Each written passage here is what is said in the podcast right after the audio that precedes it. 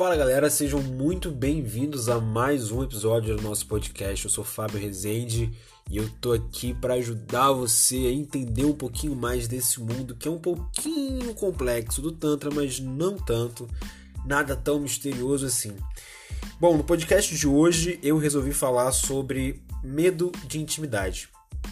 É algo que tem aparecido muito para mim em diversas formas, seja na vida pessoal, seja na vida profissional é, em geral mesmo, na sociedade, eu tenho identificado muito isso, de que nós temos muito medo de intimidade. E aí, dentro da minha percepção pessoal, que vem de uma percepção aí do Tantra, eu vou tentar abordar e esclarecer algumas coisas sobre esse tema de intimidade. O primeiro tópico que eu marquei está escrito de onde vem o nosso medo de ser amado. Bom, na minha opinião, nosso medo de ser amado vem de um lugar muito obscuro é, provavelmente remete aí ao nosso passado, esse lugar obscuro, que é um lugar degradante, é um lugar onde a gente não aprendeu a ter uh, o nosso valor reconhecido, a gente não aprendeu a ter esse próprio reconhecimento, né? não só reconhecido externamente, mas de nós, a gente nunca aprendeu a se gostar, a se entender, a se admirar, a se valorizar. Pelo contrário, né? Quase todo mundo aqui teve uma infância completamente repressora, teve uma, uma coisa muito rigorosa, muito rígida, e isso acaba forçando a gente. Um exemplo né, de, de medo de intimidade que eu acho válido, por exemplo, é o da escola. Né? A gente se esforça pra caralho na escola, não todo mundo, né? A gente sabe que sempre tem aquela pessoa que não se esforçava. Mas anyway, a, a maioria das pessoas se esforça pra caralho pra ter uma nota boa. Quando você tira essa nota boa, você recebe um não fez mais do que a sua obrigação. E isso é muito complicado, porque você espera um elogio, você espera um reconhecimento, que você teve um esforço, parabéns, você conseguiu, você tem uma conquista e você é reduzido a nada. Todo o teu esforço não valeu de nada, porque é a tua obrigação fazer isso. Quando tecnicamente nossa obrigação é fazer um 5, né? Nas escolas que a média é no 5, eu preciso passar de. Minha obrigação é passar de ano. Então a tua obrigação acaba no 5. Dali para frente é, é, um lucro, é um mérito que você conquistou. E aí a falta desse reconhecimento te pesa muito. E aí esse tipo de coisa acontece várias e várias vezes, né? Não é somente nessa situação da escola. E isso cria esse lugar obscuro que a gente não tem muito valor, a gente não tem muita utilidade a gente não tem uh, uma coisa de, sei lá, se sentir precioso, se sentir especial, especial, se sentir merecedor. Isso é uma coisa que muitas pessoas não tiveram na infância. E quando a gente chega na adolescência, a gente chega cheio de trauma, a gente chega cheio de buracos emocionais. A gente começa a se relacionar com pessoas que gostam mais da gente, a gente começa a ter ali a vida amorosa começando a caminhar né? E muitas das vezes a gente na adolescência tem um interesse sexual muito grande, uma curiosidade sexual, uma, uma coisa muito latente, muito pulsante. Mas eu creio, por experiência e por convivência, que a nossa hoje nosso maior desespero nessa fase da adolescência, digo nosso, né, no quesito social, é o de buscar acolhimento. A gente sabe que os nossos amiguinhos da adolescência ali, os nossos colegas, bem ou mal, mesmo que por um momento, eles vão estar tá ali pra gente no momento triste, eles vão dar esse acolhimento. Quando a gente começa a se relacionar afetivamente, os namorinhos, né? Esses namorinhos dão um conforto emocional muito grande. Tanto que a gente pode ver que hoje existe uma, uma cultura, vamos dizer assim, aonde tem muito apoio emocional, porque a gente se sente confortável de se abrir com alguma outra pessoa, a gente se sente confortável de ser vulnerável né, com essa pessoa, mesmo que depois a gente se arrependa no momento da necessidade. Essa vulnerabilidade é, é muito redentora, assim. Você poder se abrir, você falar e a outra pessoa às vezes nem sabe o que fazer para te consolar, mas só o fato dela estar tá ali já comunicando com você já é algo muito, muito fantástico. E aí depois eu botei um outro pontinho aqui que é: nós aceitamos o amor que nos é dado? E eu acho que não. Ainda desse lugar obscuro do não merecedor, né? A gente não vai aceitar um amor fantástico se ele nos for dado. A gente vai procurar de forma consciente ou de forma inconsciente uma forma de sabotar aquilo tudo. Então, nessa sabotagem que a gente dá, a gente se nega não o direito, mas o privilégio de receber esse amor. Então a gente entende de alguma forma, consciente ou inconscientemente. É muito difícil a gente conseguir falar assim qual. Mas a gente não aceita esse tipo de amor, a gente não se sente merecedor ainda por esse costume do lugar obscuro, né? A gente não vai estar ali aberto, disponível para receber e falar, nossa, obrigado.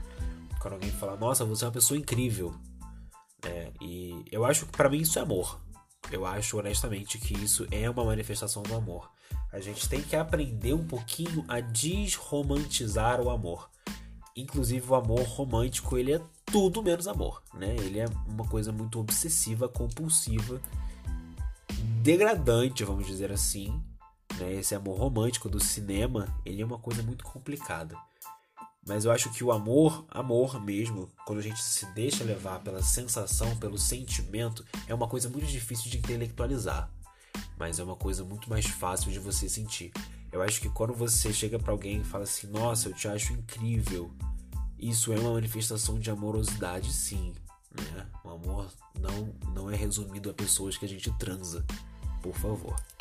E aí quando a gente recebe um elogio desse, muito provavelmente vai falar: não, ah, que isso, poxa, obrigado, mas não sou tudo isso, não é mérito meu. A gente não tá aceitando esse amor. Em, em outro lado, né, de um outro ponto de vista, se a gente chegar e falar: nossa, realmente eu também achei que eu fui incrível nisso, obrigado pelo reconhecimento, a gente vai ser taxado muito provavelmente de egoísta, de egocêntrico, né? Aquela coisa de tipo, nossa, o mundo não gira em torno de você você acabou de deturpar um elogio, quando na verdade não. A gente se empoderou de uma coisa que é nossa, é um mérito nosso. Então, nossa, você tá lindo hoje. Você fala, poxa, obrigado, né? E às vezes a gente vai falar, não, acho que não. E às vezes realmente você não tá se sentindo tão lindo. Mas é legal você aceitar essa dose de amor da pessoa sem contestar o seu merecimento com ela. Então é você agradecer de coração, assim, e acreditar, né? Acreditar que aquela pessoa, independente do motivo que ela teve, por A mais B, te achou lindo naquele momento. Eu acho que isso é algo muito importante, a gente receber essas pequenas doses, um abraço carinhoso aqui. Quando alguém senta e fala assim, poxa, como é que foi teu dia hoje, né? Você tá bem? Tô te vendo um pouco estranho. A gente aceitar essa, essa abertura que nos foi dada, aceitar de coração e se entregar ao momento, né? E aí eu boto aqui, o que que nossas relações falam sobre nós? O que que as nossas relações falam sobre nós? Caralho, que pergunta complicada. Mas é muita coisa, porque o padrão de relacionamento que a gente costuma ter costuma se repetir muito e muito e muito. E aí complicado, você fala, nossa, a mesma coisa acontece sempre. Vamos explicar um pouquinho aqui na questão psicológica agora. A gente tem, em algum momento da vida, desde a infância, adolescência, fase jovem, fase adulta. Não, não existe um período específico único que isso aconteça. Em algum momento da nossa vida, a gente passou por uma situação aonde despertou uma série de emoções que a gente não teve condição nem preparo para administrar aquilo de forma saudável. Então a gente vivencia uma experiência que a gente não consegue processar. E aí o teu cérebro armazena o que? Essa experiência não foi processada. E você encerra o contato com aquela pessoa causadora daquela experiência e a gente parte aí para um novo relacionamento. Novamente, não falo aqui apenas dos relacionamentos que envolvem sexo, eu falo dos relacionamentos em geral. Nesses relacionamentos, a gente começa a reencenar o que aconteceu na nossa última experiência que foi traumática psicologicamente falando, a gente começa a reencenar toda aquela situação que a gente passou e que não conseguiu processar, na esperança de que consigamos processar ela e dar rumo à nossa vida. Então, por isso que os nossos padrões de relacionamentos se repetem, porque inconscientemente a gente está ali fazendo um teatrinho de cura, vamos dizer assim. A gente busca reviver aquela experiência ou algo próximo daquela experiência para que a gente acha um, a gente acha não, para que a gente ache, para que nós achemos, não interessa. O processo criativo tem dessas, né? Para que a gente consiga reviver aquilo e processar aquilo de forma suficientemente para fechar essa ferida, né? E aí muito interessante você ver seus relacionamentos qual é o padrão deles? Dos afetivos sexuais, apenas dos afetivos, dos amistosos, né? Uma série de, de relacionamentos. A gente pode ter um padrão muito agressivo, a gente pode ter um padrão muito carente, a gente pode ter um padrão muito de abandono. Né? Sempre a gente vai ter ali uma coisa de, porra, eu me acho muito certo, eu me acho muito errado, eu me dou muito valor, ou eu não me dou o valor que eu mereço, né? Tem, tem muito disso.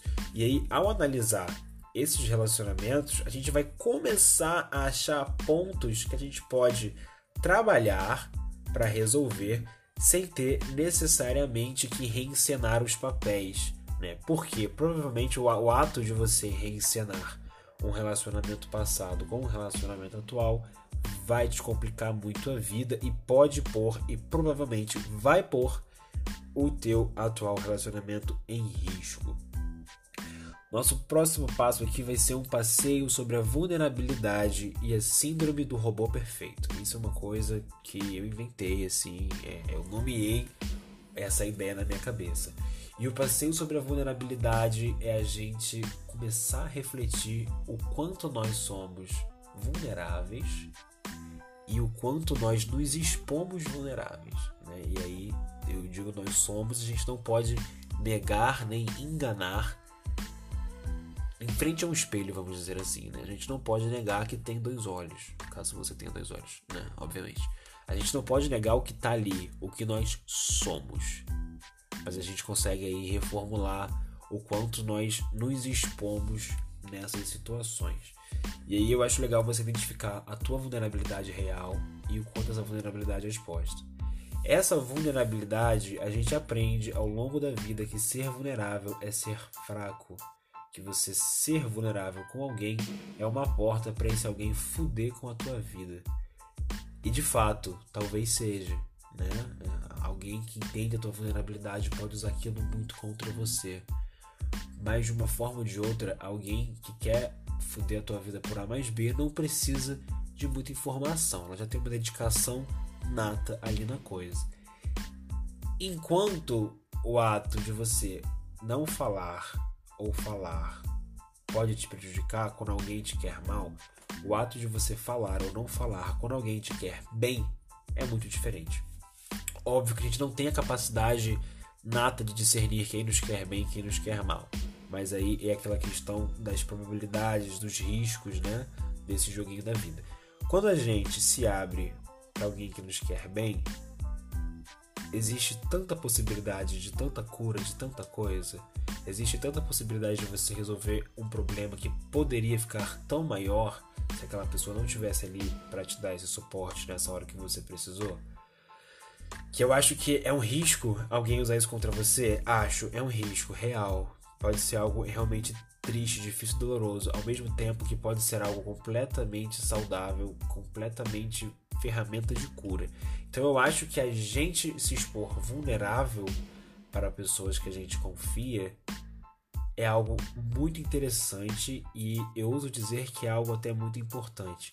E aí, junto com a vulnerabilidade, anda o que eu chamo de síndrome do robô perfeito. A síndrome do robô perfeito é também aí vem isso, eu creio que de um lugar do passado também obscuro, que vem também muito dos pais. A gente, quanto mais estuda dentro desse mundo, vê que o nosso relacionamento com os nossos pais na infância determina muita coisa na nossa vida.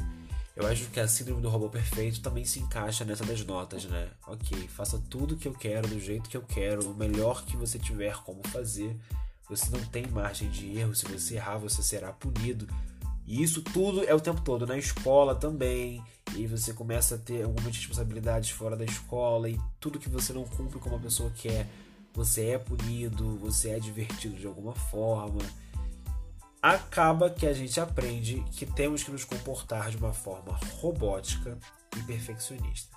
O perfeccionismo aí passou a ser algo completamente louvável né? A gente ser robótico, de alta eficiência, baixa taxa de erros, passou a ser algo louvável. E além de louvável, passou a ser algo completamente exigido e cobrado. Essa perfeição, essa, essa habilidade de fazer coisas friamente, de botar o teu emocional de lado para tomar decisões é, lógicas, né, para usar o raciocínio sem interferência emotiva. E aí, muito tempo depois, quando você vê, você está sentado na mesinha do psicólogo, na mesinha do psiquiatra, porque você está todo fodido por dentro. Porque você não é a porra de um robô, simples assim. Resposta final: por que, que você está aqui, né? Porque você não é a porra de um robô que você foi ensinado a ser. Aí você tem uma crise de identidade, né? Talvez, não, não vou dizer com propriedade que isso possa causar, mas eu acho que causa alguma, algum tipo de coisa. O eu produtivo, o eu tem que fazer decisões difíceis, pro meu eu real. O eu que sofre nas decisões difíceis, o eu que usa sim o emocional para ponderar algumas informações algumas decisões. E aí a gente tem esse colapso, o que esperam que nós sejamos, o que nos cobram e basicamente nos obrigam que sejamos para aquilo que nós realmente somos. Essa, essa, essa briga é muito severa, porque isso bota em xeque aonde você chegou até hoje. Né? Tipo, ah, cheguei num cargo de trabalho alto, mas eu cheguei aqui sem ser eu. Então será que esse cargo é o meu lugar? Será que é a, a ideia dessa empresa condiz com a ideia do que eu sinto, do que eu vivo? Né? Então isso começa a botar uma série de coisas aqui na nossa cabeça que vão minando aos poucos o que a gente conquistou. Né? Então, quando a gente se torna vulnerável, a gente começa aí a desmontar a síndrome do robô perfeito. Por quê?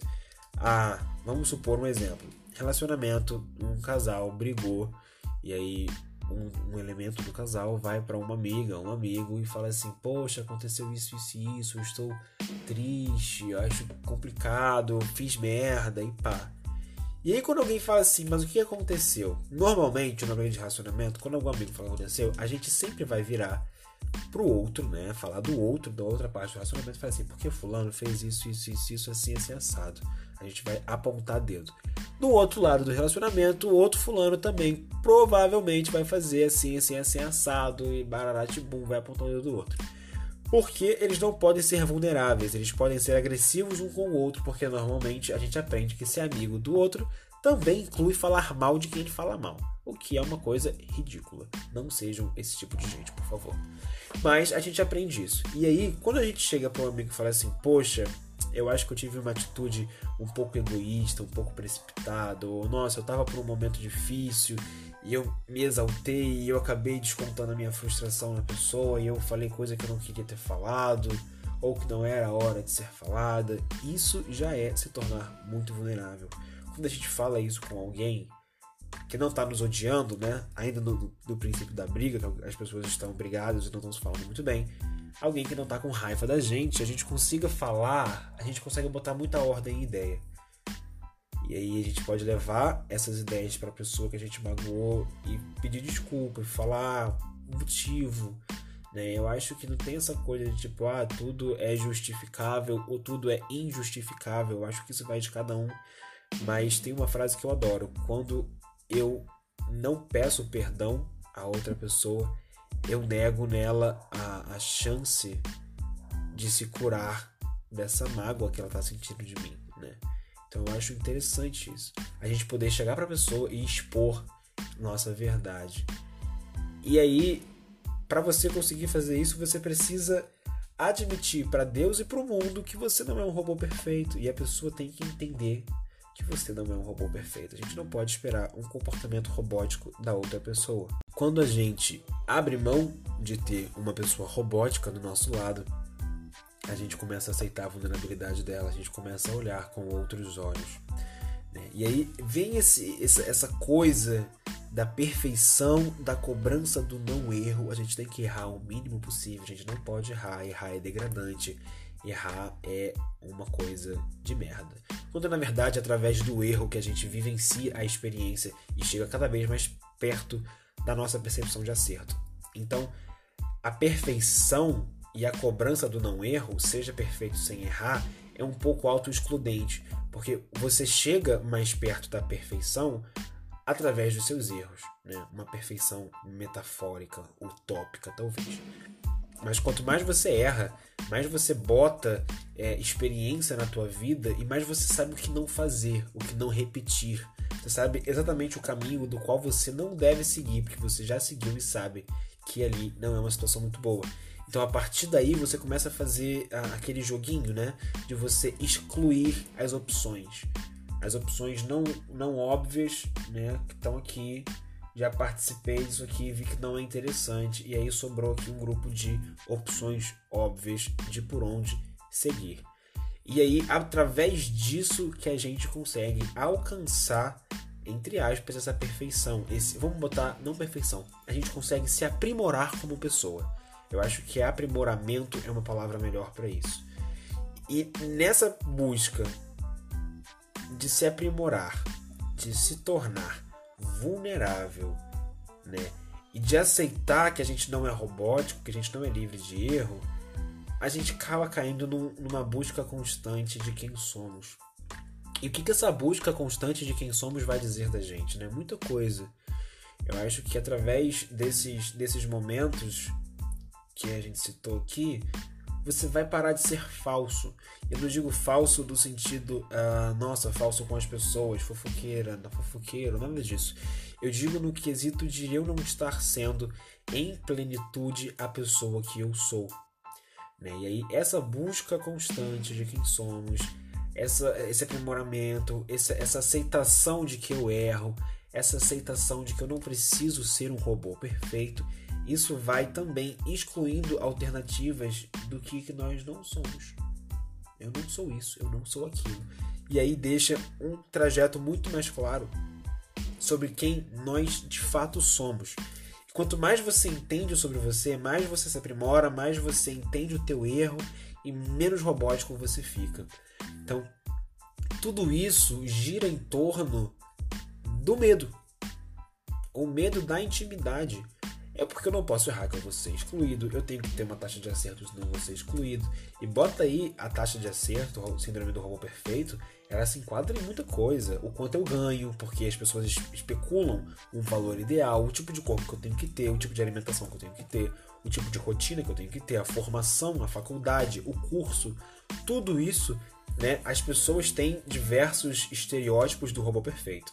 E aí eles vão jogar em cima da gente os estereótipos deles, na busca de que nós nos tornemos um robozinho perfeito para eles. Né? Então, esse medo de não preencher as expectativas isola a gente nesse lugar obscuro que eu já falei e mantém a gente lá. A gente deixa de ser feliz, a gente deixa de se conectar com outras pessoas, a gente deixa de ter grandes momentos, a gente deixa de chorar muitas lágrimas que precisam sim ser choradas, porque a gente tem medo, a gente não pode errar, a gente não pode ser emocional, a gente tem que, ter, tem que ser racional. Né? Então a gente nega em nós mesmos muita reparação quando isso acontece. Então é isso, pessoal. Vou encerrar por aqui esse podcast. Foi um podcast mais rapidinho, um podcast mais simples, porém eu acho que com informações simples a gente consegue fazer uma, uma grande mudança na nossa vida. E é o objetivo desse podcast, é o objetivo de, de quando eu escrevo meus textos no Instagram. Falando nisso, qualquer dúvida que vocês tiverem, Instagram Fabio Rezende, Fábio com dois Is, né? Fabio Rezende com Z. E aí, através do Instagram, eu tô sempre respondendo a pergunta de todo mundo que me manda. Por mais que às vezes eu demore, não nego, indefensável essa parte. Mas no fim eu sempre respondo todo mundo. Então é isso, pessoal. Muito obrigado. Um, um bom dia, uma boa noite, uma boa vida para todos vocês que estão ouvindo. A gente fica por aqui e até o próximo episódio.